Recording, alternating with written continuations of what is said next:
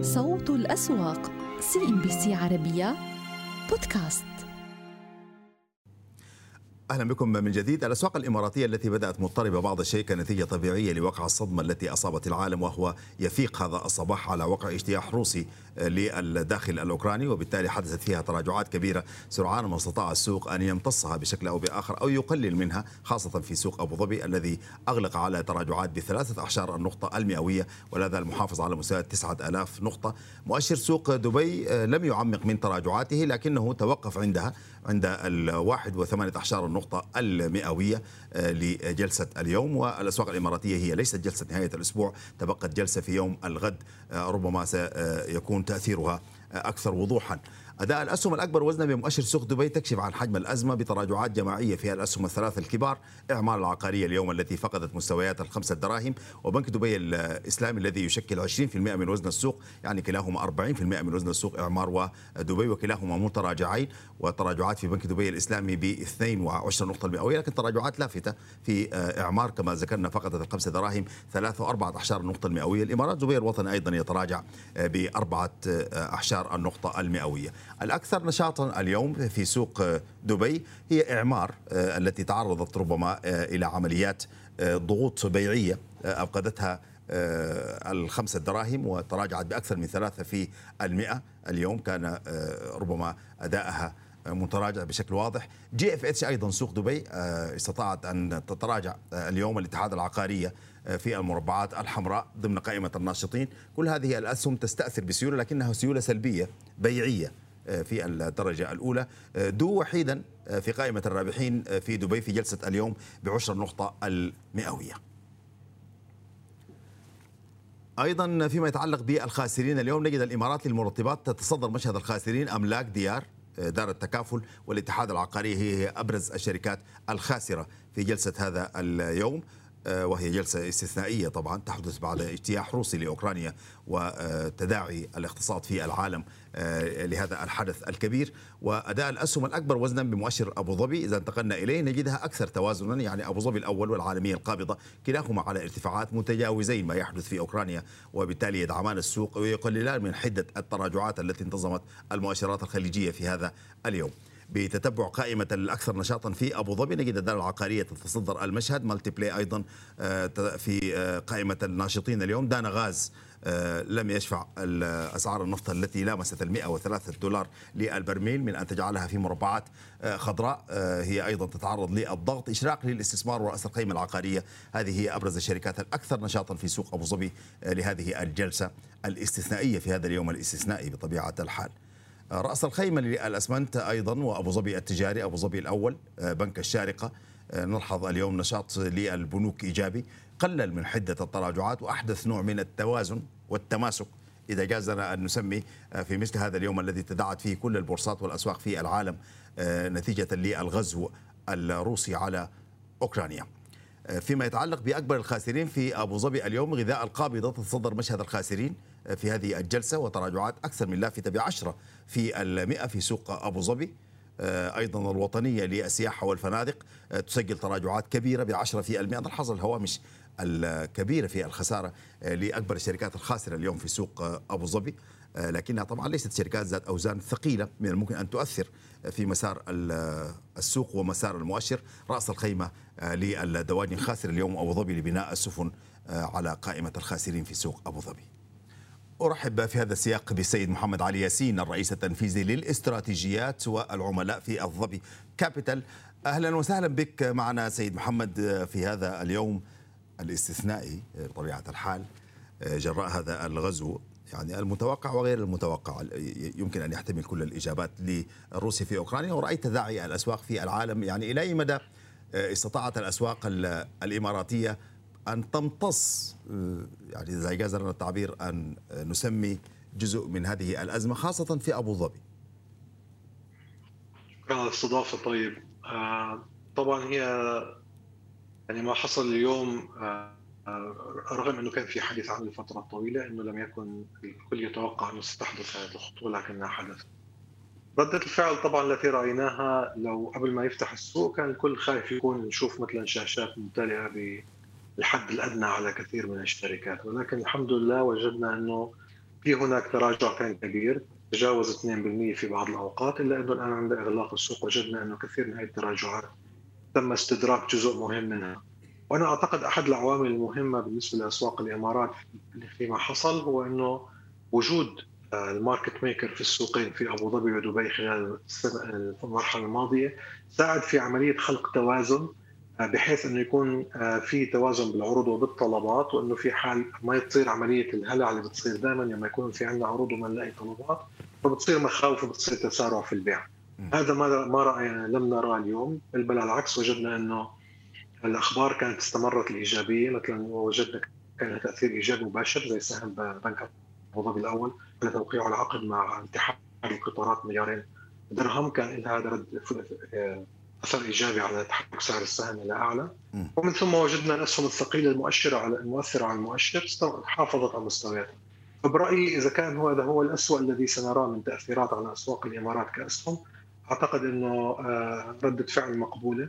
لا زلنا إحنا منذ بداية العام سوق دبي وسوق أبو ظبي كانوا مرتفعين. عفوا منذ بداية الشهر اثنين مرتفعين أكثر من 4% فبالتالي اليوم اللي صار لا زلنا في في الاتجاه الموجب حتى الآن. نعم. طبعا لسه عملية الاجتياح هي أول يوم لها وربما قدامنا الأيام القادمة تتضح الصورة وتحدد اتجاه السوق.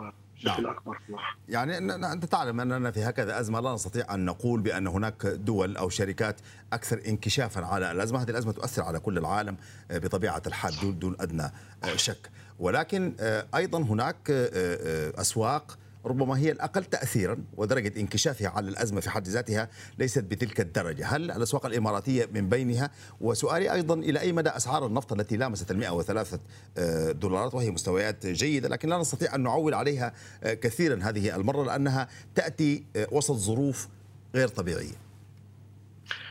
شوف يعني بفضل نحكي على نوعية الاستثمارات أو الأسد الأدوات الموجودة أكثر ما هي أنه سوق معين.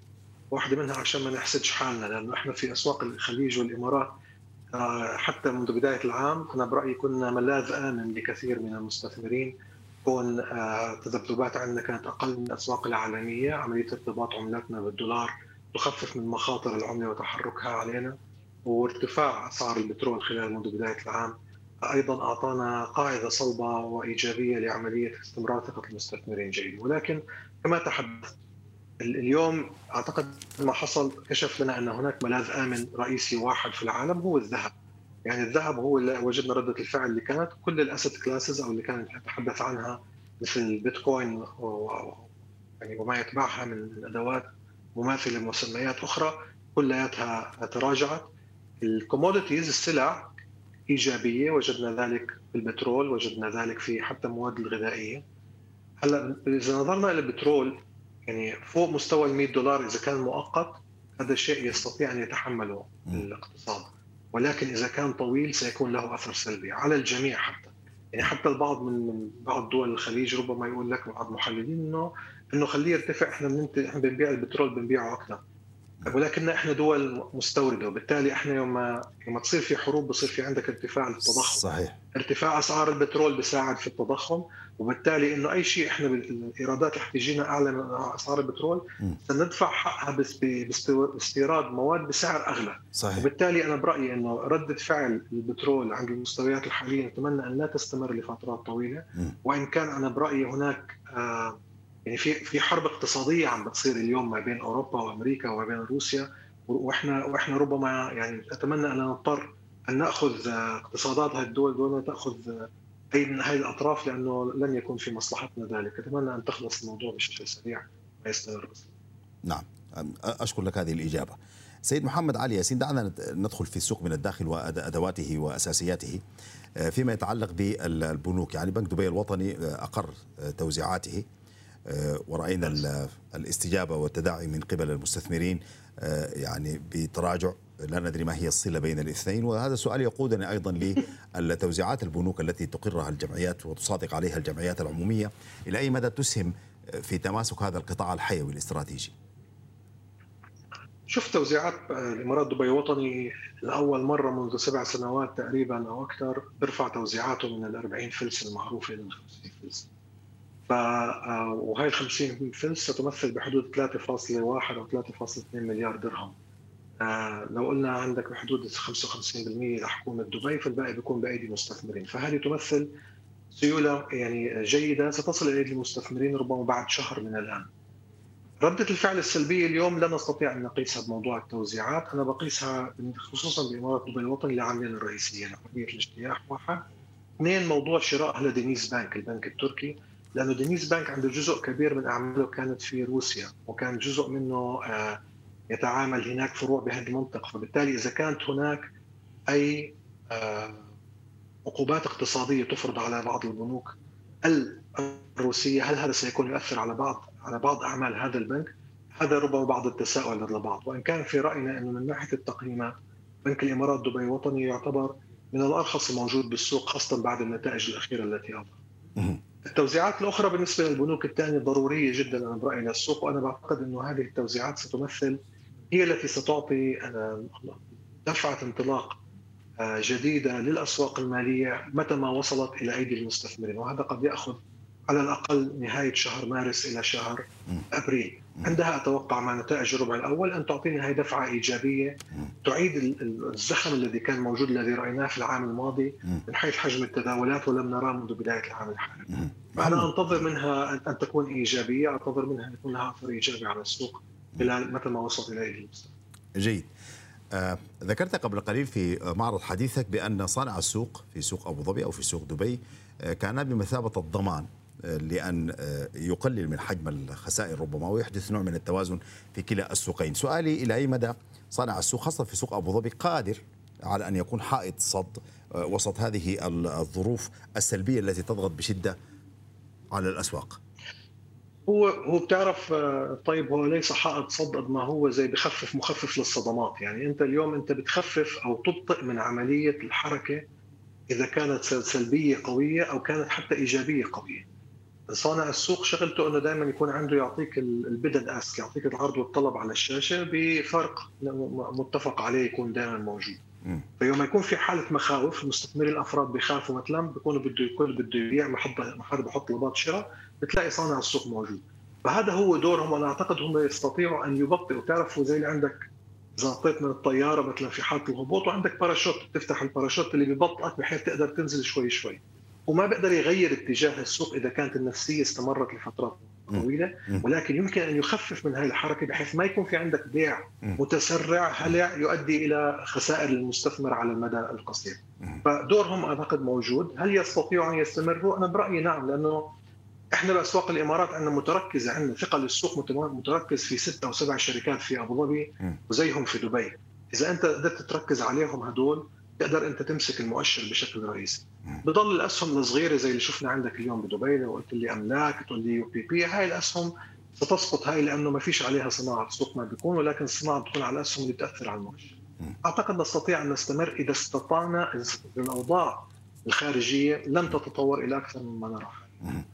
آه تعلم أن السوق اليوم ليست هي جلسة نهاية الأسبوع. يعني الأسواق قالت كلمتها في بقية أنحاء المنطقة وذهبت في عطلة نعم. آه لنهاية الأسبوع. هذه الأسواق الإماراتية. آه تبقت لها كلمة. نروح معهم إحنا كمان. نعم. اذا يعني تظل الاوضاع الراهنه الواحد يسكر يومين ثلاثة صحيح يفترض يعني. صحيح صحيح. نعم. وبالتالي قد نتوقع أيضا آه، آه، زاد جلسة اليوم يعني هذه الجلسه الأفقية الهادئة الحذرة آه، أيضا إذا لم تحدث نعم. تطورات فوق العادة نتمنى لا تحدث في العالم نعم, نعم. شوف هو إذا صحيح أنا يعني بعتقد بكرة عندنا يوم مهم وإحنا كون بس لكن يوم الجمعة يوم تداولات من حيث التداولات بالعادة يكون ضعيف مش يوم قوي بالتداولات خاصة بعد الساعة 12 ونص لما تصير موضوع إنه صارت صلاة الجمعة فبيعتمد اليوم شو بده يكون. إذا إذا رأينا تصعيد عسكري شوف التصعيد الاقتصادي يعني ردة الفعل الأولانية التي رأيناها اليوم في الأسواق هي ردة فعل اقتصاديه أوروبا وأمريكا قالت إحنا حنضع حنضع عقوبات اقتصادية ولكن لا تدخل عسكري حتى الآن. إذا استمر هذا المنوال أنا برأيي نستطيع أن نتوقع مثل جلسة اليوم جلسة بكرة ما تكون اسوء ولكن إذا صار شيء خلال اليوم صار في ردود من أوكرانيا صار ارتفاع بحرارة عسكري هذا ربما سيكون له دور ثاني. طبعا ما ننساش إنه الأسواق الخارجية لسه أمريكا ما فتحت وال futures تبشر بهبوط للاسواق الأمريكية.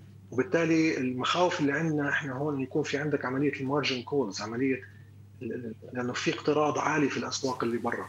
إذا صار عندك التراجع بسرعة وصار عندنا مارجن كولز وصارت تتسارع هذه هذه قد تؤدي إلى يكون عندنا هناك بعض الضغط على المحافظ الأجنبية في عملية إعادة التوازن إلى محافظها من ناحية الثقل وإن كان نعتقد انه الثقل لأسواق الخليج سيكون إيجابي إلا أنه قد يؤثر إلى بعض البيع بعض الشيء. نعم. فالوضع متوتر والتذبذبات قد تكون عالية ولكن نتمنى الأفضل جيد محمد علي ياسين كالعادة تحليلك هادئ ورصين رئيس التنفيذي للاستراتيجيات والعملاء في ابو كابيتال. شكرا جزيلا لك. إذا النفط يعني هو أيضا كلمة السر في هذا الهجوم وفي هذه الحرب وبالتالي رأينا صعود استثنائي في أسعار النفط لم يحدث منذ العام في أغسطس منذ العام 2014 وبالتالي كثير من الشركات أيضا انتعشت طبقا لذلك. كريم مسعد سينقلنا بشكل أدق لمزيد من التفاصيل حول تأثيرات هذه المواجهة على أسواق النفط. إذا كريم يعني آه، لا نريد أن نقول مصائب قوم عند قوم فوائد في في في مثل هذه الحرب مصائب قوم عند قوم مصائب. صحيح. يعني من الآخر. الحرب مصائب في صحيح. كل الأحوال. يعني لا لكن أسعار النفط طبعا تتأثر بهذه التوترات بشكل كبير وبالتالي رأينا هذا العلو وبعض الشركات أيضا آه، تتأثر ايجابا أيضا باعتبار أن لها علاقة مباشرة بالنفط. بطبيعة الحال يا طيب يعني هي المصائب في كل الأسواق وهي الحرب التي آه، تلقي بظلالها على مختلف الأسواق وأيضا على آه، الشركات حتى ولو كان آه، النفط على ارتفاعات وحتى لو كانت استفادت من النفط ولكن يبقى هذا أيضا يضغط على الأسعار يعني بطبيعة يعني الحال أموال النفط كريم تدخل من الباب وتخرج بالشباك لأنه هناك من من ينتظرها صحيح. من تضخم وتعطل في سلاسل الإمداد وكثير من التعقيدات صحيح. حول العالم سوف نتابع من آه، الشركات التي استفادت من هذه الارتفاعات من أسعار النفط. بطبيعة الحال شهدنا اليوم ارتفاعات قوية على خام برنت وشهدنا ارتفاعات إلى مستويات ال 105 دولارات حتى هذه آه، اللحظة. وبالتالي كانت هناك بالرغم من التراجعات الموجودة في الأسواق إلا أن شركات بعينها تتواجد في أسواق بعينها استفادت بشكل واضح من اختراق مستويات ال 100 دولار للبرميل لأول مرة منذ أغسطس من عام 2014 على سبيل المثال لو نتحدث عن الشركات التي استفادت بطبيعة الحال نبدأ من السعودية وأرامكو السعودية تحديدا التي استفاد سهمها ووصل إلى أعلى مستوياته منذ الإدراج ولمس مستويات ال 42 ريالا خلال تعاملات جلسة اليوم بطبيعة الحال. أسعار النفط والحديث المستمر من السعودية عن الاستثمار وزيادة الاستثمار في قطاع النفط والغاز والحديث من أمين الناصر المدير التنفيذي للشركة شركة أرامكو عن أن هناك استثمارات سوف تضخها السعودية.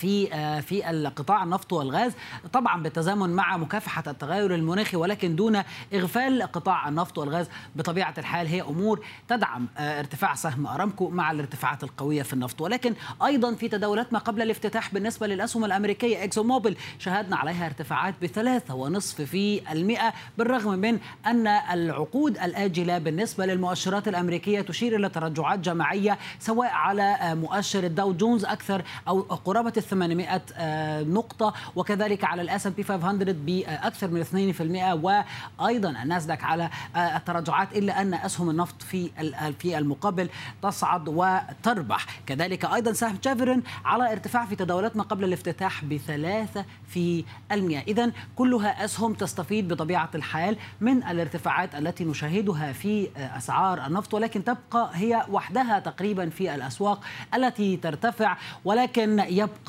باقي الأسواق متلونا باللون الأحمر. إلى ذلك قفزت الأرباح الصافية آه، لشركة أعمال.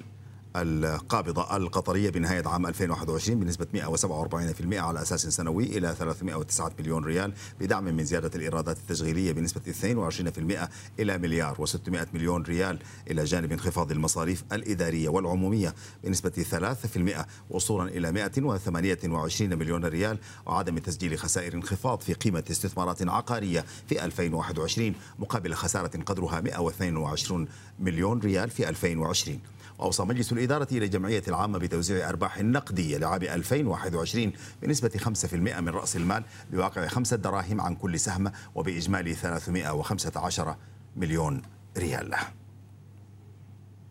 إذا الأسواق الخليجية في هذا اليوم لا شك في أنها يعني أغلقت حمراء في المجمل بورصة قطر تخلت عن مستوياتها التي كانت قد وصلتها وقلصت قليلا من حدة تراجعاتها إلى واحد في المئة تقريبا تراجعات كبيرة بطبيعة الحال. مؤشرات الكويتية أيضا استطاعت يعني أن تقلب الطاولة في الدقائق الأخيرة إلى تقليص التراجعات الحادة التي بدأت بهذه الجولة في ظل الصدمة الأولى لما حدث في أوكرانيا. وبالتالي أغلقت على مستويات معقولة إلى حد كبير. سوق مسقط متراجع تراجعات طفيفة والأسواق الإماراتية امتصت الصدمة وتبقت لها جولة في الغد بمشيئة الله. صوت الأسواق CNBC عربية بودكاست. أحييكم من جديد. نتجه مباشرة إلى الرياض. دكتور عبد الله باعشن رئيس مجلس إدارة Team 1 للاستشارات المالية. يطلعنا على تفاصيل ما حدث اليوم. دكتور أهلا بك معنا أولا. حياك الله مرحبا بك ميساء وبالمشاهدين والمشاهدات الكرام. يعني اليوم قد تكون نوع من الحيرة لأنه كنا معتبرين أنه السوق السعودي أو حتى الأسواق بشكل عام العالمية بدأت تسعر موضوع الدخول الروسي إلى أوكرانيا منذ عدة جلسات سابقة. اليوم التحرك وهذا التقدم اللي حصل يعني بالنسبة لروسيا إلى كييف كيف يمكن أن نقرأه؟ هل أساسيات السوق ممكن أن نقرأها بشكل واضح أم ما يحدث اليوم هو فقط مشهد اقتصادي إلى أين يسير العالم وفقا لهذه التطورات؟ آه مرحبا ميسا أعتقد ما نشهده اليوم هو مشهد يختلف. هو ليس مشهد اقتصادي بحت أو مشهد سياسي. هو في الواقع خليط يعني نموذج مشترك من المشهد السياسي والاقتصادي. قد يكون سياسي ولكن أهدافه قد تكون اقتصادية. والعكس صحيح. قد يكون اقتصادي وأهدافه سياسية، لماذا؟ أول حاجة طبعا لأهمية روسيا، روسيا لا ننسى إنها الدولة الثانية أو بعض الأحيان تكون الدولة الأولى المصدرة للنفط وكذلك المصدرة للغاز لدول أوروبا، فبالتالي أنت تتحدث عن اقتصاد كبير، فعندما تبدأ عملية مشهد كهذا أمامنا وبالتالي يعطي المشهد هذا إلى نوع من عملية المقاطعة الاقتصادية أو الحصار الاقتصادي فأنت تحاصر اقتصاد ذات فاعلية في اقتصاديات العالم. وهذا ما وجدناه انعكس الآن على أسعار الطاقة، أسعار المواد الذهب، الفضة، ماذا سيكون التنسيق بين أوبك ودول خارج أوبك؟ كذلك بالنسبة للاتحاد الأوروبي والولايات المتحدة. ففي الحقيقة هي عملية زي ما تقولي أكثر من سيناريو. نعم. طيب يمكن السؤال الأبرز في ظل هذه المرحلة أيضا دكتور يعني مع وصول أسعار النفط اليوم ل 105 دولار إلى أي مدى سيعيد ذلك عملية التفكير؟ ربما من قبل أوبك بلس وحلفائها اللي هي ضمنها روسيا لعملية ضخ ال 400 ألف برميل اللي عم تنتظرها الأسواق. هل سيكون برأيك في مراجعة؟ لأنه مستوى ال 100 دولار هذا يمكن تجاوزنا فيه عدة سنوات من العمل حتى نستعيده وبالتالي هل هل أوبك أمام مراجعة حقيقية لمستوى ال 400 ألف برميل؟ في الواقع أنا لا أعتقد أنه بس مراجعة أساسية لعملية السعر. لأنه زي ما تقول السعر اليوم الأساسيات اليوم كلها انتهت يعني. أصبحت أنت أمام نماذج قديمة نماذج حديثة ماذا سيكون التعاون الاقتصادي السياسي العالمي بين شرق أوروبا بين الاتحاد بين روسيا بين الولايات المتحدة والعكس طبعا على منطقة الشرق الأوسط. منطقة الشرق الأوسط وشرق آسيا هي تابعة الحقيقة نتيجة لهذه المخرجات الذي تحصل. أنا أعتقد إنه العملية الآن هي عملية سنبدأ في عملية نوع من التفاوض سواء كان بالنسبة للحصار الاقتصادي، عملية إنتاج النفط، عملية خروج النفط عن تنظيمه أوبك ومدى قوة أوبك واتخاذ القرار. هنا العملية أصبحت أقوى وأكبر من أوبك أخذت اتجاه عالمي أكثر. نعم طيب يعني ارامكو اليوم يحلق وحيدا يمكن عم نشوفه ضمن رغم هذه الأزمة اللي عم تضغط وعمليات بيعية. يعني السيولة اليوم عم تتحدث عن 15 مليار من فترة طويلة. لم نشهد هذا المستوى دكتور. ارامكو اليوم على ثلاث جلسات. إحنا عم ندخل الجلسة الثالثة بهذه الارتفاعات. اليوم لمسنا ال 42 دولار. يعني كيف عم نشوف تحركات سهم أرامكو مستفيد من ارتفاع أسعار النفط؟ وهل هذا يعني السهم ممكن إنه يسحب كل شركات البتروكيماويات لمزيد من الصعود خصوصا إنه الأسعار والشركات ستستفيد من ارتفاع المنتجات عالميا.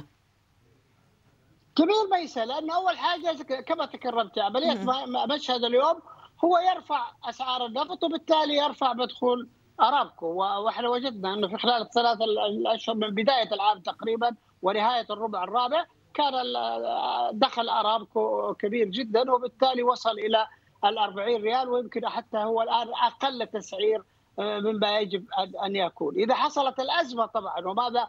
الآن إحنا في بداية في اليوم الأول لا يمكن لأي توقعات ان ان ان تبني توقعاتها لأنه لا تعرف ما هو what's next فبالتالي اذا أعتقد إنه المنظومة النفط الطاقة بصفة عامة سواء كان النفط أو الغاز أو البتروكيمياء سيكون عليها تغيرات أساسية تحكمها مرة أخرى الاقتصاد والجيوسياسي في المنطقة وقوة المسيطرين على هذه المصادر من في عملية التفاوض وعملية إعطاء النفوذ. أنا أعتقد ما يجب الآن ما يظهر في العالم هو توزيع نفوذ عالمي بعد نهاية الحرب العالمية الأولى. في تكتلات اقتصادية قادمة جديدة برأيك دكتور يعني حنشوفها؟ هي ما في شك أنا أعتقد إن التكتلات الاقتصادية رجعت ب... يعني بدأت من الثمانينات لو تلاحظي لكن الآن بدأت أكثر قرب لأنه اللاعبين الرئيسيين في في اتخاذ القرار تغيروا فبالتالي أعتقد إنه الصين أصبحت اللاعب الرئيسي ولكن في نفس الوقت أو أو المحرك الرئيسي دائما من يقترب من الصين؟ من يجذب الصين إليه حتى تكون كتلة؟ نحن نعرف في الماضي كان الشيوعية بين الصين وروسيا أقرب أو كان في نوع من الآن هم أقرب إلى بعض.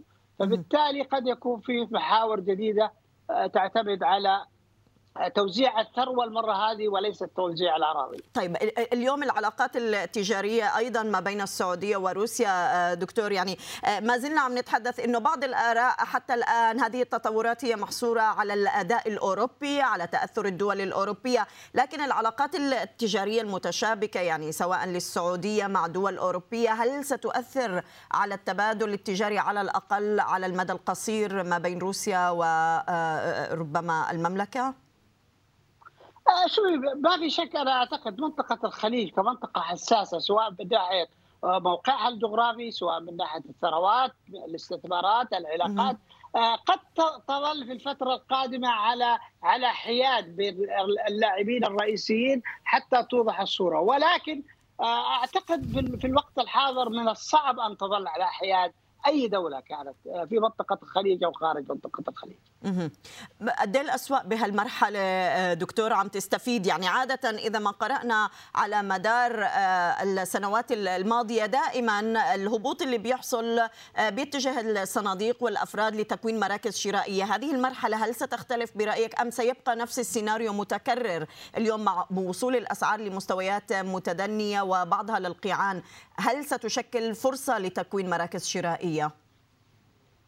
جميل بيسا انت تتحدثين عن الوقت والوقت الحقيقة هو أهم عنصر في عملية التحليل في عملية التوقع في عملية النظرة المستقبلية إلى الأسواق. كنا الأسبوع الماضي نتكلم عن إقفال السوق السعودي يوم الجمعة والسبت مع تضاربه مع أسواق أوروبا والأسواق العالمية. الآن هو العملية عملية الوقت.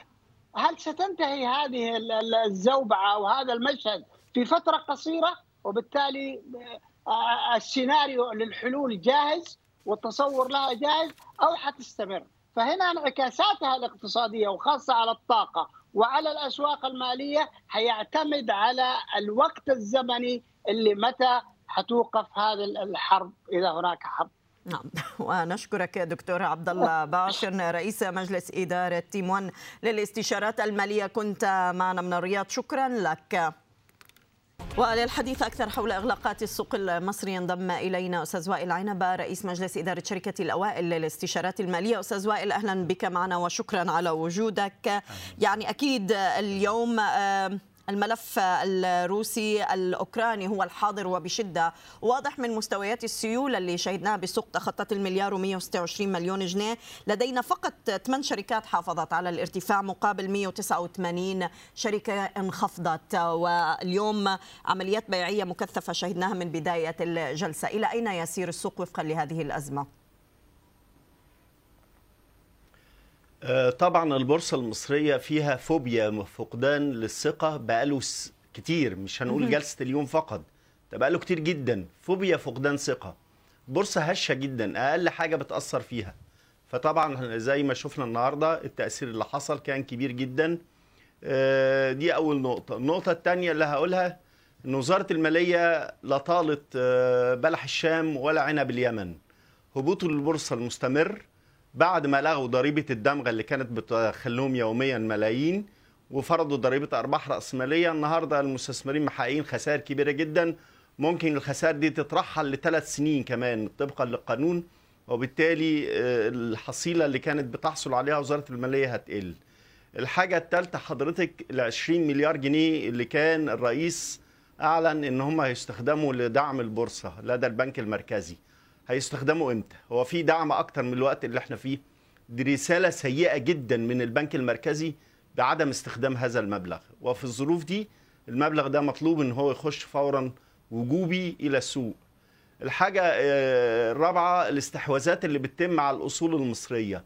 بسبب إن السوق ضعيف الاستحواذات بتتم بأسعار رخيصة جدا. شفنا استحواذ سودك وشايفين اليومين دول استحواذ هيرمس ده بسبب حالة البورصة السيئة الأصول المصرية بتتباع بأبخس الأسعار في خصم تسعير عاملاه البورصة المصرية مش موجود في أي بورصة في العالم. آه، الحاجة الأخيرة اللي عايز أتكلم عليها حضرتك إن في حاجة غلط أكيد لأن مؤشر البورصة هو الرقم الذي يعبر عن نجاح الإصلاح الاقتصادي من عدمه. فطالما المؤشر بالوضع ده والبورصة بالوضع ده يبقى في حاجة غلط. يا إما الأرقام بتاعة الإصلاح الاقتصادي مش سليمة يا إما أرقام البورصة مش سليمة. طب أرقام الإصلاح الاقتصادي أشادت بها كل مؤسسات العالمية بقى لنا أربع سنين متتالية بتشيد بها والتصنيف الائتماني بيتحسن. يبقى اذا الغلط عندنا في البورصة. لازم المسؤولين يشوفوا الغلط فين ويعالجوه. أنا مش هتكلم على إدارة المنظومة لأني غلبت اتكلمت عنها كتير جدا. لازم المسؤولين يشوفوا الغلط فين ويعالجوه. نعم. آه، إحنا أدنى مستوى من ثلاث أشهر أستاذ وائل يعني هل في قدرة على التنبؤ بعملية القاع اللي ممكن يصل إليها السوق أم من الصعب الآن تحديد هذا القاع؟ طول ما السوق بالهشاشة دي صعب تحديد القاع، الأسعار كل ما بنيجي في إحنا النهارده في أسعار تاريخية في قاع تاريخي.